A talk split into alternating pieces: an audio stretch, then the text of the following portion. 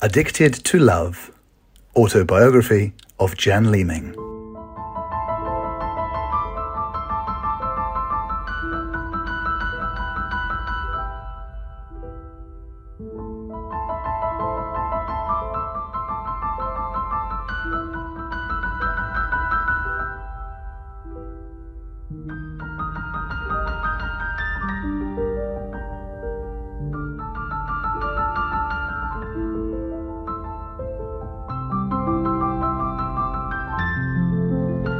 Chapter 12 The Luckiest Woman on Earth? I very much wanted to be Eric's wife. I suppose I'm old fashioned, and despite my failures, was still willing to commit to the man I loved.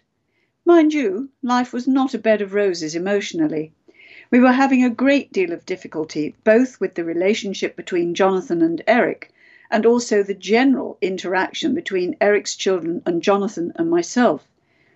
It's only natural to experience difficulties with step relationships. I've spoken with so many folk who've had to deal with the step situation, taking on offspring of any age, from babies through toddlers, teens, middle aged, and even retired sons and daughters. It's never easy. Relationships within families are not always plain sailing, so why should total strangers, brought together by an accident of love, fare any better? There are the natural jealousies and possessiveness. Looking back, I should have coped a great deal better. My only excuse is that I was extremely busy, saw too little of Eric, and very often had to share him with the children. I'm sure, quite understandably, they would far rather have had their father to themselves, but I was around. And Jonathan was possessive. So we were all performing a juggling act. However, our love for one another was not in doubt, and I left it to Eric to plan when, where, and how we would marry. Then, as far as my future broadcasting career was concerned, I made an even bigger mistake than I'd made when I attended the Conservative rally in 1987. In April, I recorded a party political broadcast for the Tories. The Sunday Mirror headline read Labour Fury at Tory Jan. The story was written by the paper's political editor, Alastair Campbell. It stated that senior Labour figures wanted to ban her as a presenter of factual programmes if she ever returned to her former career. Labour's communications director, Peter Mandelson, wrote to Deputy Director General John Birt and said, People are amazed that a personality with such strong BBC links should be promoting the Tories. He asked Mr. Birt what contractual restrictions are placed on BBC stars to prevent this sort of abuse. Mr. Mandelson said later that it didn't matter that Miss Leeming no longer works for the BBC, while the BBC said she was free to do whatever work she wanted. Call me naive, but I'd absolutely no idea I was considered to have such importance or powers of persuasion. Apart from guesting on the odd programme, I've never done any substantial work for the BBC since that date. How times have changed. I don't know what corporate work I may have lost due to my political affiliation, but I know of one definite cancellation. I'd been booked to make a presentation in the north of England. The date was cancelled, and the people were quite upfront with my agent about the reasons why. They didn't like my politics. Later that month, I was invited to a reception at number 10 Downing Street. I also received a letter of condolence from Cecil Parkinson over my treatment in the Sunday Mirror. Although I was flattered, it really didn't compensate for the bad odour caused within the BBC. Still, it was my own silly fault I should have thought it through more fully. But then, you can't sit on a fence all your life, can you? And surely you should have the courage of your convictions. Except mine appeared to be out of step with the establishment at the BBC. Meanwhile, plans were progressing for our wedding. We wanted to marry abroad.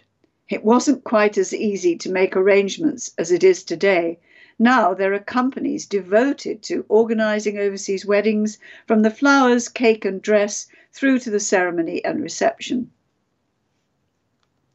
We originally fancied the Seychelles, but the political situation there was unstable. Because we wanted the children to be part of the celebration, we eventually decided to wed in France. The French have even more red tape than we do, added to which I had to provide proof of my change of name by deed poll. My standard poodle Fleur had chewed it up years ago. Fortuitously, I had kept the bits in an envelope and had to stick the whole thing together, all 20 pieces.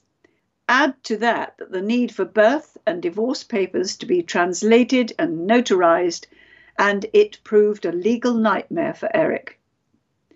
We told absolutely no one in England of our plans, not even my parents.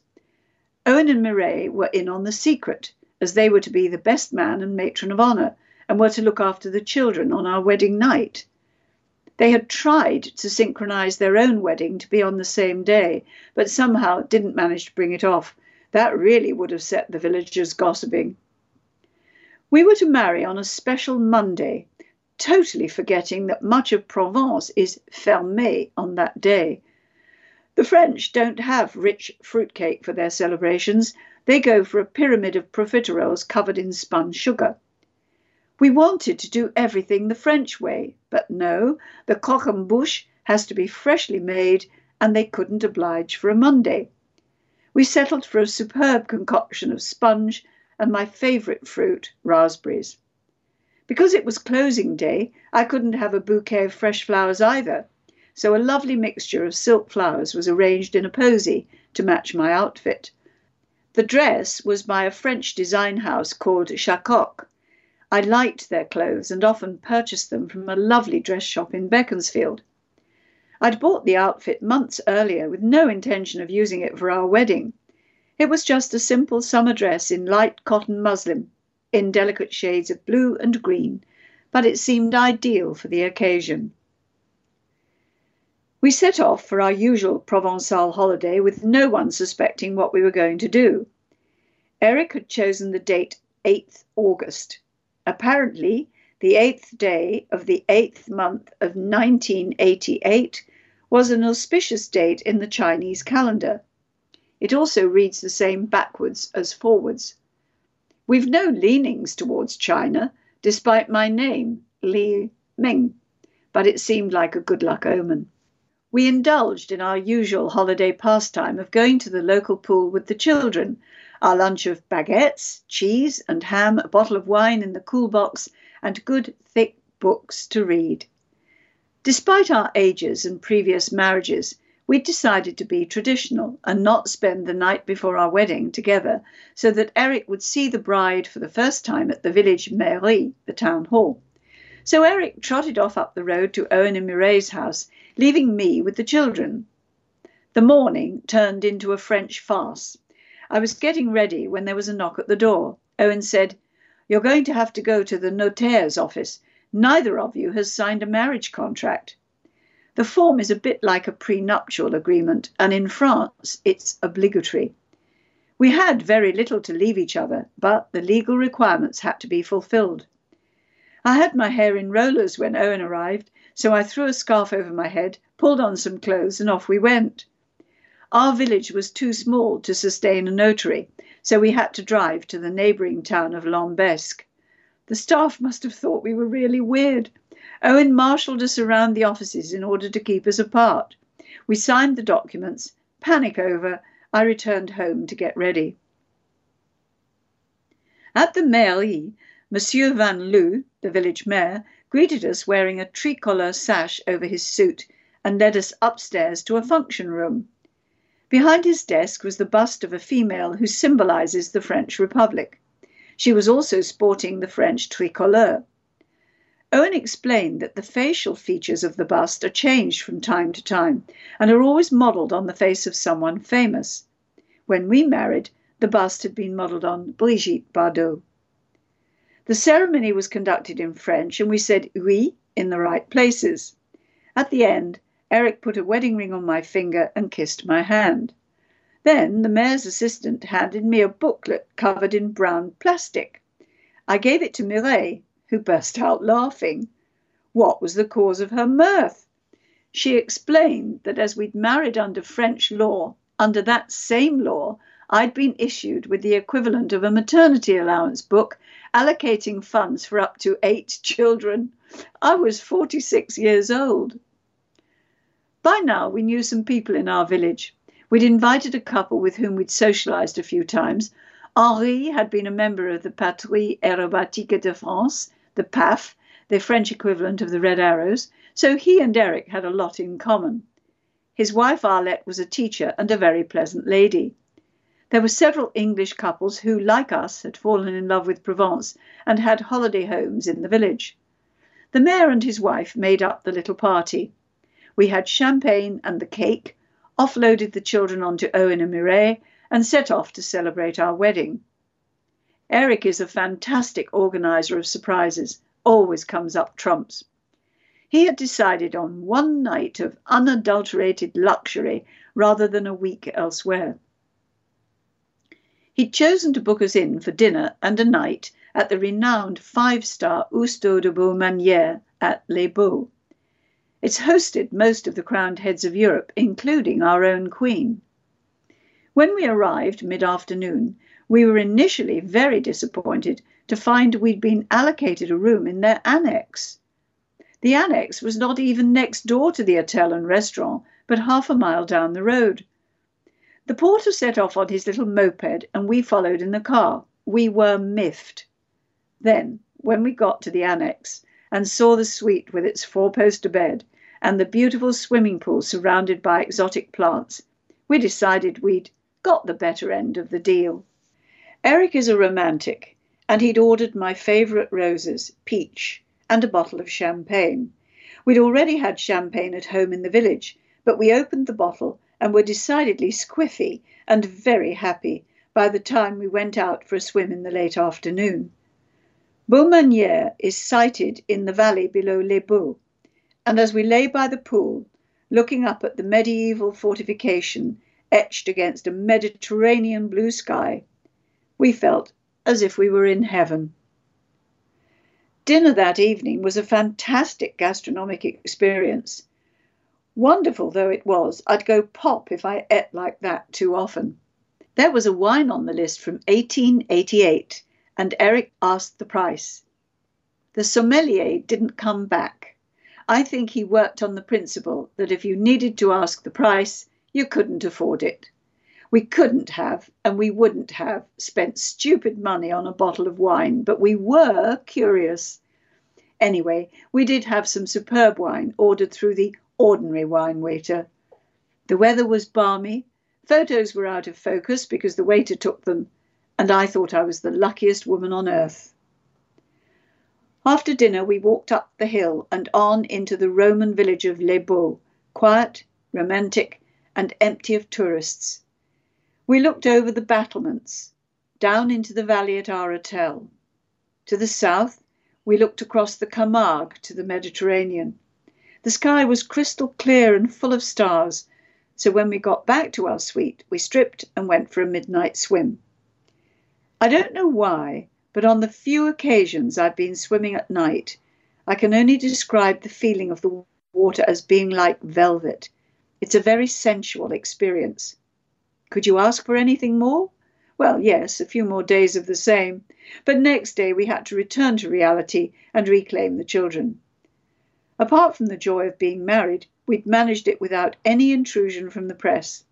It was almost two weeks before the story leaked. James Kelly arranged for the Daily Express to come out and take a photo, and, as they had the exclusive, the other papers left us alone. There were many exciting projects during the year, but the one that I most enjoyed was working on a documentary about Jack the Ripper. Representatives of Cosgrove Meurer, an American company, came to England and held auditions for the role of reporter, and I got the job. The year 1988 marked the centenary of the appalling crimes carried out by the Ripper in the East End of London. The programme format was to look at various individuals who, at one time or another, have fitted the profile of the Ripper. These range from the Duke of Clarence to Queen Victoria's surgeon and a Polish man called Kosminski. My role was to visit the various parts of Whitechapel where the bodies had been found and scene set. I remember the area of the first murder. It was in a road parallel to the Whitechapel market. Although it was warm and a sunny day, as I recorded my piece to camera, the hairs on my arms stood on end. I had to interview various experts in their different fields, people such as Colin Wilson, a well known crime writer, and also Donald Rumbelow, the then curator of the Black Museum at London Scotland Yard. On American television, there would be a panel of expert psychiatrists and psychologists to whom the profiles would be shown. Peter Ustinov was to chair the proceedings on the other side of the Atlantic. At the end, the panel and the television audience would be asked to vote for who they thought was the Ripper. Interestingly, the panel in America came to the conclusion the Ripper was the Polish man Kosminski, one which has been arrived at several times in the intervening years. As we were working on different sides of the ocean, Mr. Ustinov and I were not due to meet. But Andy, the program director, discovered Peter was going to be in London briefly for some filming. He asked if it would be possible for us to get together. Peter agreed to meet Andy and myself for dinner at the Berkeley Hotel. We met at reception, and he let slip he was suffering badly from toothache. Immediately, we suggested the dinner be called off. Peter is a consummate professional and insisted we kept our date. What a magical evening that was! Another to be stored in my special memory box. Peter is a marvellous raconteur. He entertained us all evening with stories, lapsing into accents whenever required. Once again, I wished I'd had a recording machine with me. I remember the evening, but I can't remember the stories. Andy and I both felt privileged at having our very own evening with Peter Ustinov, the title of a show he brought into the West End not long afterwards. Perhaps we were by way of a tryout. The programme was due to have a showing in England, but scheduling ruled it out. Granada Television were making a film of their own starring Michael Caine and Susan George. Although our programme was a documentary and very different from theirs, there was a conflict of interests and it didn't get a transmission here. But friends of mine in Australia and America saw it and it went on to video, which you could purchase if you belonged to a video crime club. Unfortunately, I didn't get royalties. My friend from Tom Tom days, Richard Wade, had left the BBC and was working for business in the community and asked me to do some work for him. I attended one of their functions in Sheffield, and as Prince Charles was their president and in attendance, we were introduced again. In the local papers, photos of the two of us look as though we were sharing an enormous joke. Maybe he remembered what he said to me at beating the retreat at the tercentenary of the Royal Hospital. It was going to be another working Christmas for me. I was to play Robin Hood in Babes in the Wood with the comedians Little and Large at the Reading Hexagon. This time I took singing lessons, as well as lessons in how to use a stave and how to shoot an arrow. Reading could hardly have been more convenient for me, as it was only a half hour drive from home. The cast were great fun, especially Mia Carla, who played the fairy. She opened the show appearing out of the darkness in a frothy white tutu. Mia was a large lady with a voice to match, and definitely not the archetypal slim and pretty pantomime fairy. But she was always ready with a rejoinder if anyone commented on her size. She was a very funny lady, and my son Jonathan really fell for her.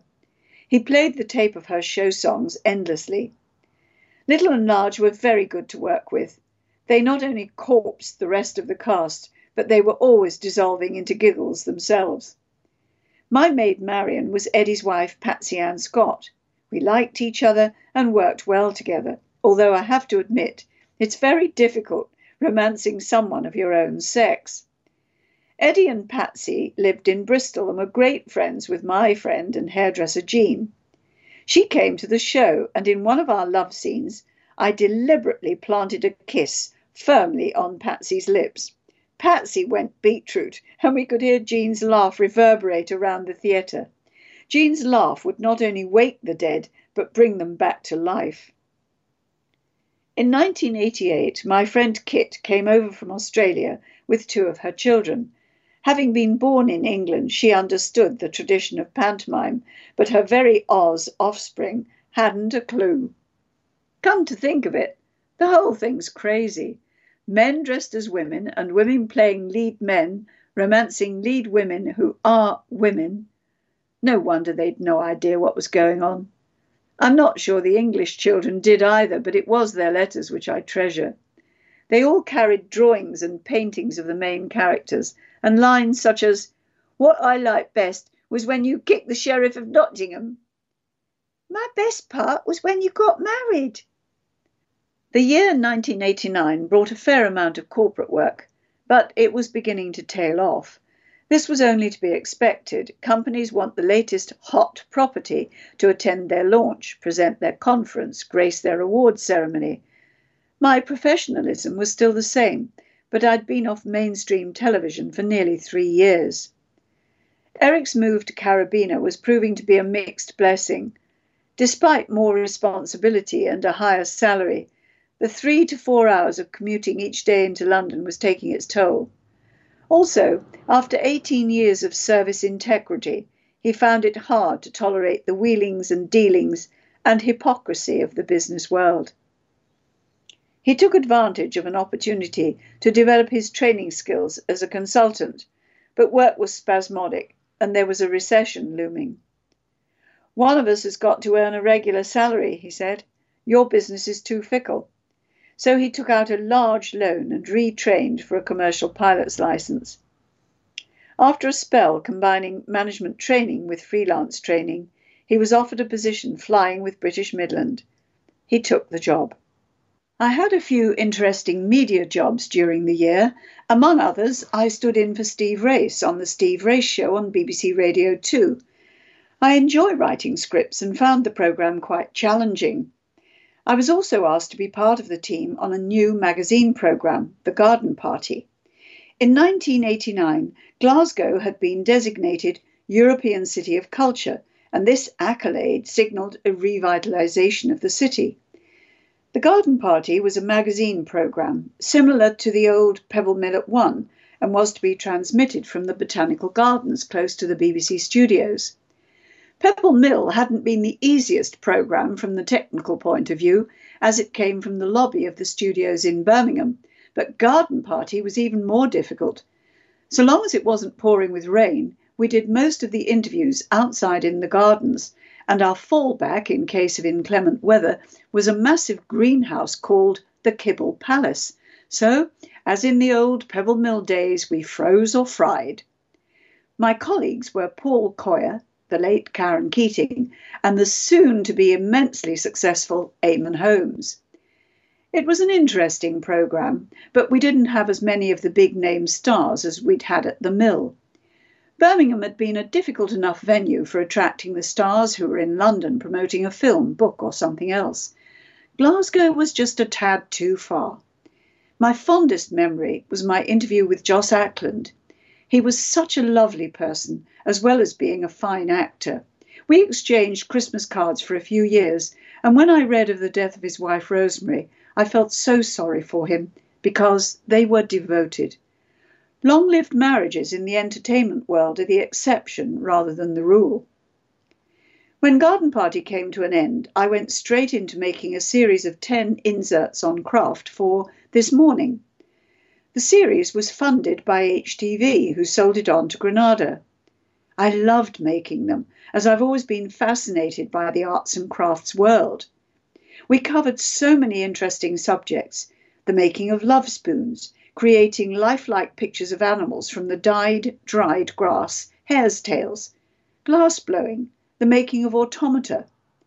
The series must have been popular because we went on to make 20 more inserts but I know it wasn't financially viable for HTV. When the director rang to say Granada wanted another series, which he and I would have to fund, although the budget was so small that we'd be lucky to see a return on our outlay, I reluctantly declined. I really couldn't see why we should subsidize a production for a huge company like Granada, however much I enjoyed the work. I'd been having some run ins with James Kelly at IMG and felt they weren't serving my best interests. I thought that basically I was much too small fry for them. They were used to dealing with clients who earned millions, and I felt like a tadpole in an enormous lake. So I changed agents and joined Arlington Enterprises, run by Annie Sweetbaum. Corporate work was still coming in on a fairly regular basis. I was earning reasonable money and she was happy to have me as a client. My hairdresser, Jean, knew I was unhappy with IMG and suggested that I phone John Miles, a neighbour of hers, who was a successful agent in the West Country. Among the big mistakes in my life was in deciding to stay with a London agent and not making that phone call to have a chat. John is a hugely successful agent, a kind and caring man, and with hindsight, I feel he would have guided me at a particularly vulnerable time in my career. He is the agent who represents Carol Vorderman. Need I say more? She is a millionairess. I did contact John years later, but by then my star had waned and he declined to have me as a client. Press coverage had died down to almost nil, which suited me admirably. There were the odd nasties, but in my eyes, they were totally expunged by a really kind piece written by Esther Rantzen. Although we knew each other and had socialized occasionally, we were by no means close friends, so nepotism didn't enter into it. I didn't even know she'd written about me until someone told me. Over the years, hundreds of viewers have either written to me or spoken to me about the fact that they didn't know why, but they preferred the news when it was read by the likes of Richard Baker, Kenneth Kendall, and myself. I maintain this is because we had theatrical backgrounds, in my case professional, and in Richard's amateur, but we weren't journalists, which is what became the required prerequisite. In a three column article, Esther declared that Jan had the actress's skill in reading aloud, presenting the mix of the day's most important events, intricate facts and figures, unfamiliar foreign place names, so that we, half asleep on our sofas, could hear, and most important, could understand. Fashion killed Jan Leeming's career as a newsreader, the same fashion that swept away Richard Baker and Kenneth Kendall. Their mistake? To make it all look far too easy. So the decree went out that the news should be read with gritty authority by experienced journalists who could put their own stamp on the stories. But not all journalists are built like Sir Alastair Burnet. There have been some disasters. Fine reporters reduced to stammering misfits in a claustrophobic studio, spotlit and sweating. Fashions come and go in television, and some bosses will return to the policy of the best writers writing the news and the best readers reading it. Well, the fashion didn't revert, but I agree with what she said. Some fine reporters and correspondents made an excellent transition to news reading. Others, well, they didn't. Sometimes I wonder if they've been put through a course where they're told to stress every fourth or fifth word regardless of meaning, as well as waving their arms around like windmills. Wrong words are stressed, stories are badly and ambiguously written, and it's sometimes difficult to understand their gist. The correct way to emphasize is by a change of pace or a slight alteration in intonation and the merest hint of a pause before a story of gravity. The art of presentation is totally different from that of journalism. Also, what is written to be read aloud is different from that simply to be read. Anyway, that's my private hobby horse, so I'd better get off it. Standards have slipped hugely since then. I've even had to modify my own book in order to read it aloud for recording. We were still on the guest list for some highly enjoyable social functions Wimbledon, Ascot, and charity balls. I've been fortunate to meet most members of the royal family, but the closest I got to Princess Diana was at the British Paraplegic Sports Society ball held at Osterley Park House.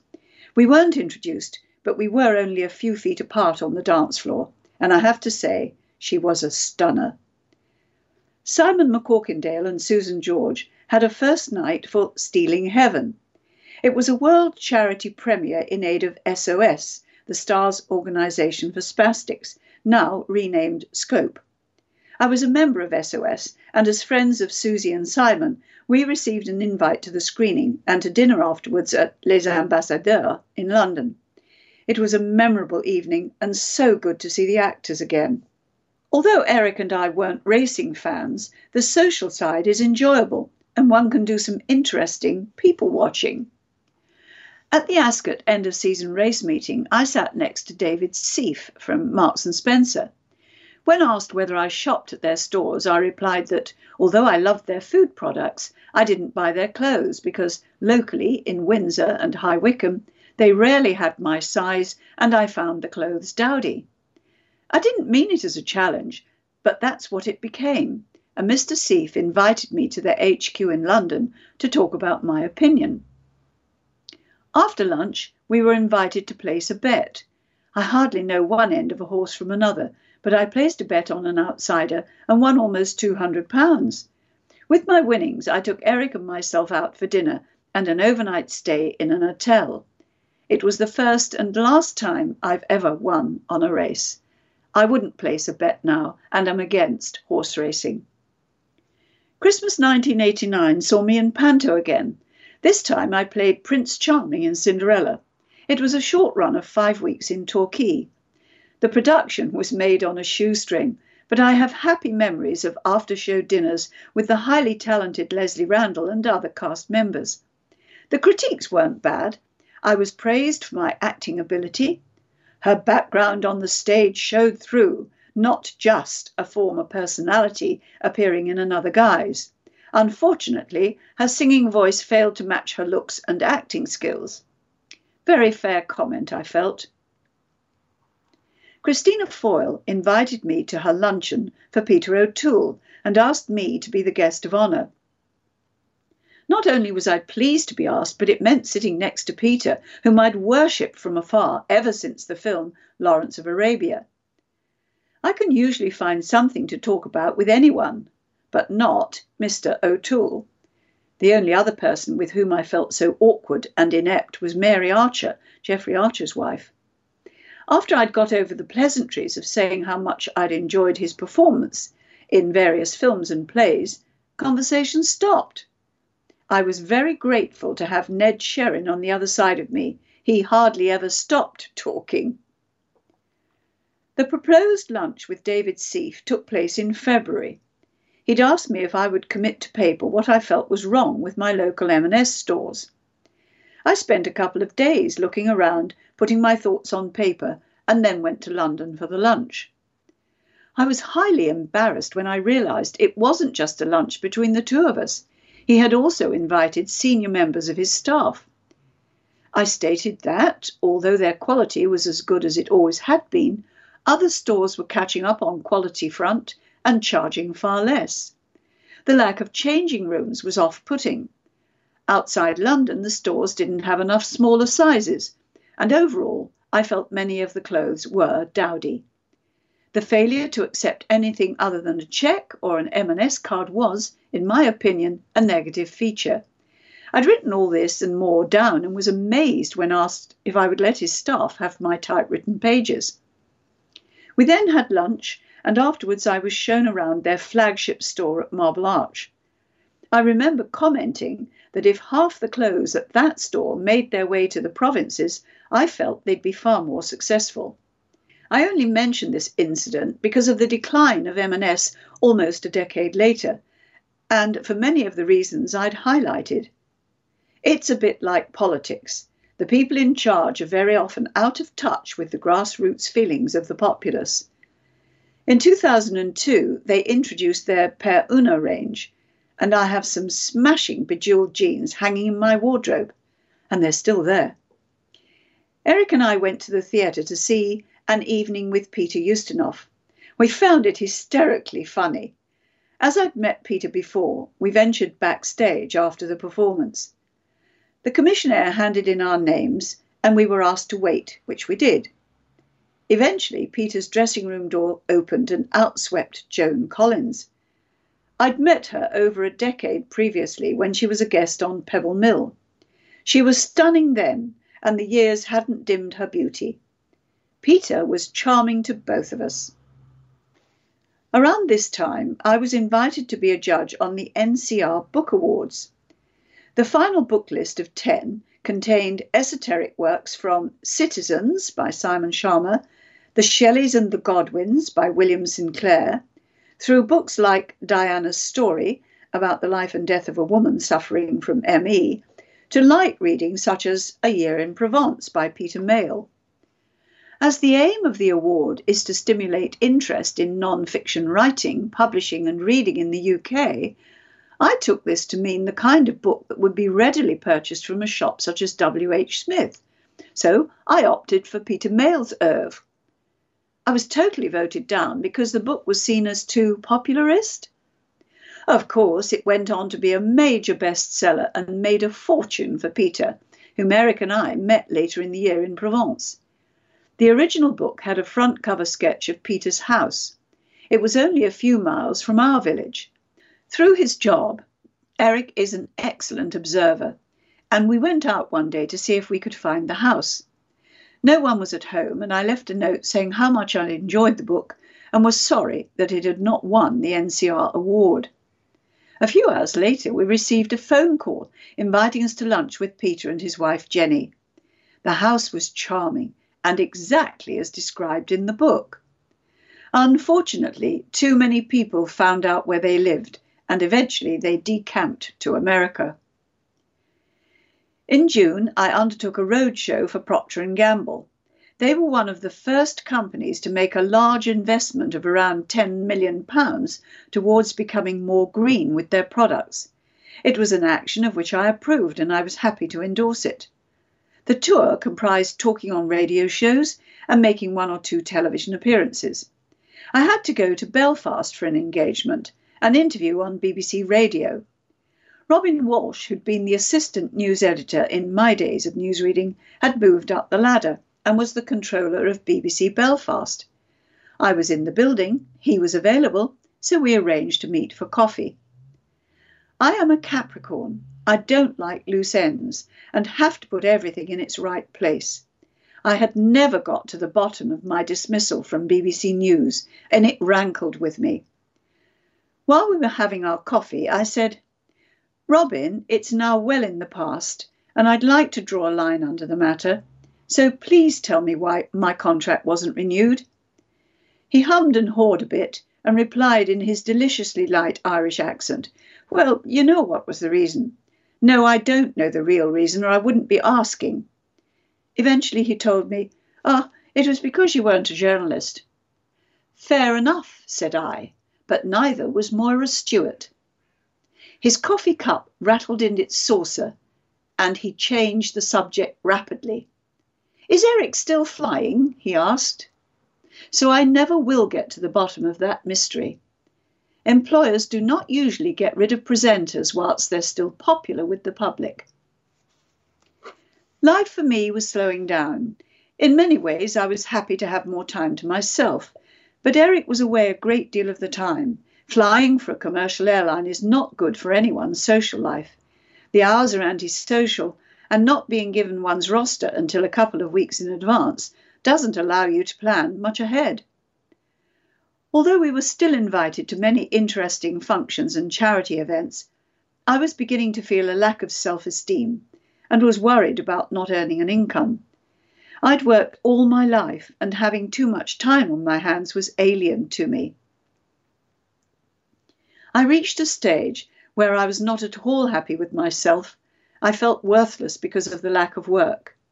My doctor suggested some professional help wouldn't go amiss and sent me to see a psychiatrist called Professor Rees, the father of Angharad Rees, the actress.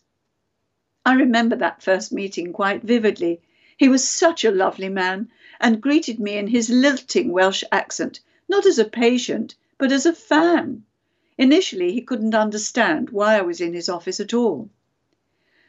After I'd sat and poured my heart out to him for over an hour, he understood where I was coming from.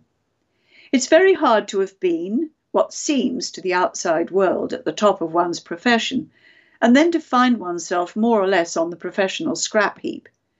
Even harder when members of the public so often asked why they didn't see you anymore. I was finding it more and more difficult to look at the positives in my life, of which there were many. I had several meetings with Professor Rees, and then he handed me over to one of his assistants, Mary Stones, who was a great help in restoring at least some of my belief in me. At least Eric was a happier man now that he was back flying aircraft, albeit commercial ones. We had a worrying time in early 91 when British Midland started laying off staff, but Eric fortunately kept his job. I was very relieved that he was no longer on the RAF reserve list. Although I know he was itching to be in the Gulf, I didn't share the sentiment. Some of Eric's colleagues from the Red Arrows had also gone into commercial flying. John Blackwell had joined Cathay, so we had a most enjoyable holiday in Hong Kong with him and his wife Annette. Henry and Anne Plojek had gone to Dubai, where Henry was the operations manager for the Dubai Air Wing, looking after Sheikh Maktoum's fleet of aircraft. We had two glorious holidays with them. My favourite memory was a barbecue evening. You think of the Gulf as endless sunshine, but they do have rain and flash floods. On the evening of Henry's barbecue, there was one such flood, and the road outside their house was like a small river. Henry ended up doing the cooking in the garage wearing a wetsuit. In 1995, we planned our usual holiday to Provence. This time, Eric decided that rather than our normal dash down the motorway, we'd take a more leisurely meander down through the Loire Valley. Mark couldn't join us at the start of the holiday as he was away with the school's RAF cadet force. So it was planned for Jonathan and Karen, Eric and myself, to drive to Provence, and later in the week, Eric would pick Mark up from Nice Airport to join the rest of us. The relationship between myself and Eric had always been passionate and fiery. We rowed, we made up, and as far as I was concerned, we went on loving despite the ups and downs. On that holiday, there was something very much amiss. Eric was incredibly short tempered with all of us. He adored Karen, who was one of the easiest going, sweetest children you could wish to meet, and even she managed to get on the wrong end of his tongue many times on the two day journey to Alleins. He snapped at all of us, and I couldn't do anything right. Tempers was so frayed by the time we got to our house, the two of us were hardly speaking. I couldn't make out whether it was work problems or money problems. I couldn't get Eric to open up to me. It wasn't a happy holiday, and yet he had booked the usual night at Baumanière to celebrate our seventh wedding anniversary. The atmosphere between us was so uncomfortable, I suggested that he cancel the booking, save the money, and just take us out for an ordinary dinner in Salon. He wouldn't hear of it and insisted we went ahead with our plans. We had a lovely evening, and I thought whatever was wrong was sorting itself out. Then, on our journey home to England, we stopped at a relais routier for the night and had the most almighty row, which started because of Jonathan. Eric had put a question to the children, and as usual, Jonathan was the one who spoke up. He was put in his place, and I blew my top. I was fed up with Jonathan always being got at. The trouble was, and I knew it, Jonathan was a much more difficult child than Mark and Karen.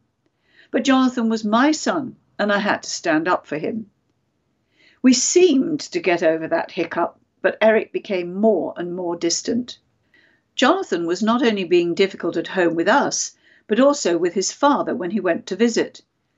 The atmosphere between him and Eric could have been cut with a knife, and I was piggy in the middle. Jonathan could wind me up very easily, resented any imposed discipline from Eric, and I was getting regular stress headaches. After consultation between Patrick, Eric, and myself, we thought it might be a good thing if he became a weekly boarder at his school, the Royal Grammar School at High Wycombe. I was finding my son too difficult to handle, as many parents will understand. Trying to instill discipline into a stroppy teenager is a difficult job for two parents. And when the discipline is meted out by a step parent, it's even harder to accept. Although life at home was no bed of roses for him, I genuinely believed he would enjoy the company of other boys. I was unprepared for Jonathan's reaction to the news of our decision. He begged and pleaded not to be made a boarder, but we went ahead, thinking we were doing the best for everyone. After all, he'd only be away from home for four nights and back every weekend. Earlier in the year, Eric had booked a week's holiday on the Nile to be taken in early September. He knew my interest in things Egyptian, and there were some extremely good offers. I thought the holiday was enjoyable for both of us, but the distance was there, and I couldn't get through to him. As the boat meandered down the Nile, I would often sit on deck painting, and Eric would disappear for hours on end. I felt very lonely. I'd been attending watercolour classes for several years, and an opportunity had arisen to go on a painting and conservation holiday to Zambia with David Shepherd, the celebrated wildlife artist. With Eric's blessing, I was booked to go in late September. It was an amazing experience. The Luangwa Valley in Zambia is teeming with wildlife, and the sights I saw will remain with me forever. The only thing that spoilt the holiday was not having Eric to share it with me. I sent him several postcards and took endless video film so that I could share the experience when I got home. He met me at the airport, and even after a fortnight apart, the distance was still there. I couldn't fathom it, and whenever I inquired as to what was wrong, I was told nothing. Eric had become very active in the Parents' Association at the Royal Grammar School because his son Mark was also a pupil there in the year ahead of Jonathan. Eric was instrumental in organising an auction of pledges, which I went to, accompanied by Patrick and Robin, who are now married to one another. Of the pledges on offer, there was a weekend on a canal boat. Patrick and Robin wanted it, and so did we. We decided to share the weekend and made a joint bid. We secured the trip, and the plan was that Eric, the children, and I would have the boat for the first night and then take it along the river and hand it and the children over to Patrick and Robin. It was Friday, the 27th of September. A miserable, wet day it turned out to be. I didn't want to cope with an unfamiliar cooking appliance on a canal boat, so I made spaghetti bolognese, which I knew was one of the children's favourites, and packaged it up with all the attendant side dishes. We drove to the boat in monsoonal rain and then had to decant children, dogs, we now had another standard poodle, Tara, as a companion for Kiri, and luggage onto the vessel. I heated up the dinner and was very aware of an atmosphere. I knew Eric treasured time with his children and got the distinct impression I wasn't required. So I took myself off to the sleeping end of the boat and started to read. I was overwhelmed with loneliness and sadness. It must have been a presage of what was to come. When Eric joined me in the double bunk, we made love, but I knew he was miles away. Once again, I begged him to tell me what was wrong. Was there someone else? The answer was a definite no. Then it all came pouring out. He felt he needed time on his own. He was going through a black period and didn't want to treat me badly. He said, I still love you, but I'm no longer in love with you. Apparently, I was stopping him doing things he wanted to do, such as private flying and being with his children. I don't think I was doing any of this, but one person's perception of a situation is quite different from another's. I can't describe how I felt. You could have asked me to jump into a bottomless pit and I would have done it. My world was falling apart. We talked in the dark for four hours. He fell asleep, but I didn't, and by morning I was exhausted. I thought I had talked him around, that we had talked things through and could work out our problems together. But that wasn't to be. He definitely wanted a trial separation. Where had I heard that before? Jeremy in 1973. I was so wrecked by the lack of sleep, I stayed on the boat while Eric took the children off for walks and lunch. I was like a zombie. The man I adored was going to go away. I vaguely remember the afternoon. Under other circumstances, it would have been beautiful. late summer sunshine, fields with sheep grazing, and quiet peace as we drifted along. But I was in turmoil. We handed over the boat and the children to Patrick and Robin and declined a drink in the local hostelry. I can't remember the arrangement about cars, but somehow we were in our car and heading home. We were due to go out to dinner with friends that evening, but I simply couldn't cope. I was dying inside, and the thought of making congenial conversation was anathema to me. When we arrived home, Eric gave me a large port and brandy to settle my stomach, and then another, and then another. I forgot I hadn't eaten all day, and that, coupled with a totally sleepless night, made me intoxicated very quickly. I'd had too much to drink on occasions in the past, but this was like nothing I'd ever experienced. It was as if my head was clear and functional, and I was above myself looking down on a body that wouldn't obey me. I woke next day with the mother and father of a hangover. That night was the annual Red Arrows dinner, and off Eric went to the celebration. The next week was a time of lies and deception. I was convinced there had to be another woman, and Eric kept denying it. I phoned my clairvoyant friend Kwesi, and she said, Yes, there is another woman, and has been for some time. Eric and I shared a study, and on the 7th of November, there was one item in the bin. I looked at it. A mobile phone bill with the same number coming up again and again, and at all times of the day and night, and five times on the day we left England for the family holiday in Provence. So that was why he was in such a mood with all of us during the holiday. He probably wanted to be with her. There was also another number registering very long calls late at night. Did he want me to see that bill? A man who was so meticulous about everything would surely not have let himself be found out by a misplaced telephone bill.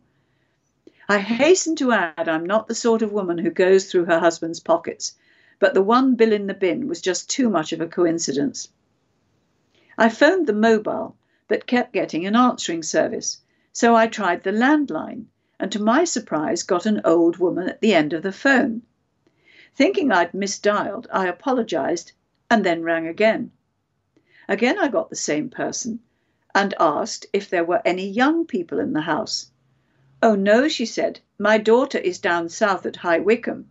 She is a gliding instructor at Booker. Then it all fell horribly into place. Mark, Eric's son, had been taking gliding lessons and had often been taken home by the gliding instructor. I stupidly assumed the instructor was male. I intimated that I couldn't reach her on her mobile and asked if she had another number. She did, and her mother gave it to me.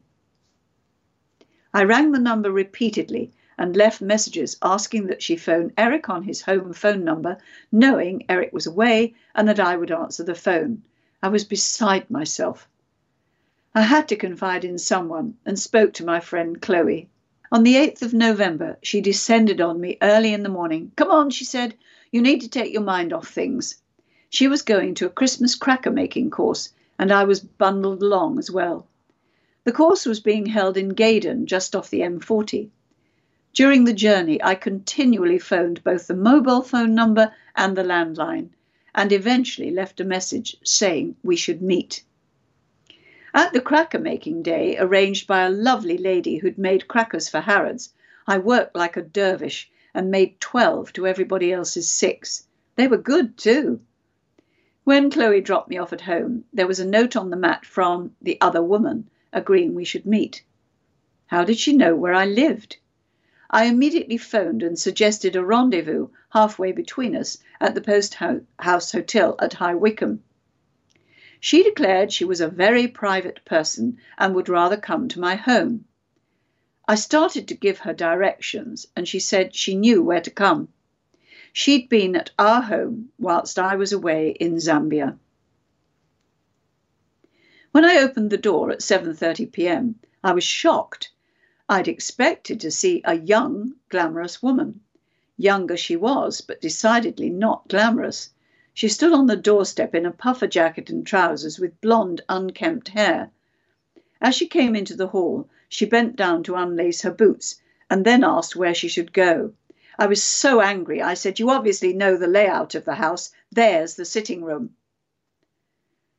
She stayed until 10.20 and consumed a very large amount of whisky. I remember little of what was said, except her crying and saying, You're so beautiful. I know I don't look like the back of a bus, but I don't think I'm beautiful. Maybe her thought processes were along the lines of, If she can't keep him, how will I? She told me she never meant to get involved, that it was wrong, she felt he still loved me and should come back to me. At one stage, she was crying so much, I stood up and was about to put my arms around her. What the hell was I doing? This woman was taking my husband away from me, and I was about to offer her comfort. I sat down again rapidly. It was the stuff B films are made of, except that it was all for real and incredibly, horribly hurtful. The next day, Eric came home and we talked and talked and talked. He not only admitted this infidelity, but others. If you love someone enough, you will forgive them anything. Don't ask me why I loved him so much, but I did. I said, and meant it, that it didn't matter, that I forgave him, and that we would get through it if he wished. But he didn't wish and was determined to go. He had married relatively young, had come straight from that relationship to one with me, and he wanted his freedom. I think I could have taken a separation and waited, hoping that he would come back to me in time. But the element I couldn't come to terms with was that he was going to move out and into a house owned by her. He told me they wouldn't be living together as she spent most of her time at Booker Airfield in a mobile home. But it was still her house he was going to.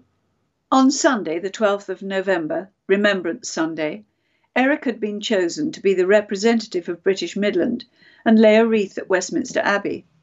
He wanted me to accompany him. My mood was the colour of my outfit, black. He even told me how great I looked. There was a drinks party which he insisted on attending, but I was so choked and just stood like a dummy with a glass in my hand. As we were in London, Eric took us to lunch at the RAF Club. I could have been eating sawdust. He was going to leave the next day, and I had to believe it. When he got home, he went upstairs to pack. I was in agony and still couldn't believe what was happening around us. In one respect, nothing had altered in our relationship. Our love life was just as good as it always had been, or as I had always believed it to be. I kept hoping he'd change his mind, especially when he hugged me and told me how wonderfully understanding I'd been.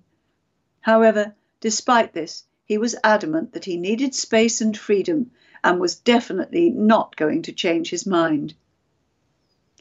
On 13th of November, I had to work on a corporate job that required an overnight stay. When I got back home on the 14th, I prayed that he'd be there, saying it was a great big mistake that he was sorry and could we make a new beginning. Because of his early working starts to the day, and so as not to disturb me, Eric used to keep his clothes in a separate bedroom. His room was empty of furniture, his clothes had gone from the wardrobe, and most of his belongings had been taken from the loft. It was the beginning of a living nightmare for me, one from which I hoped I'd wake up.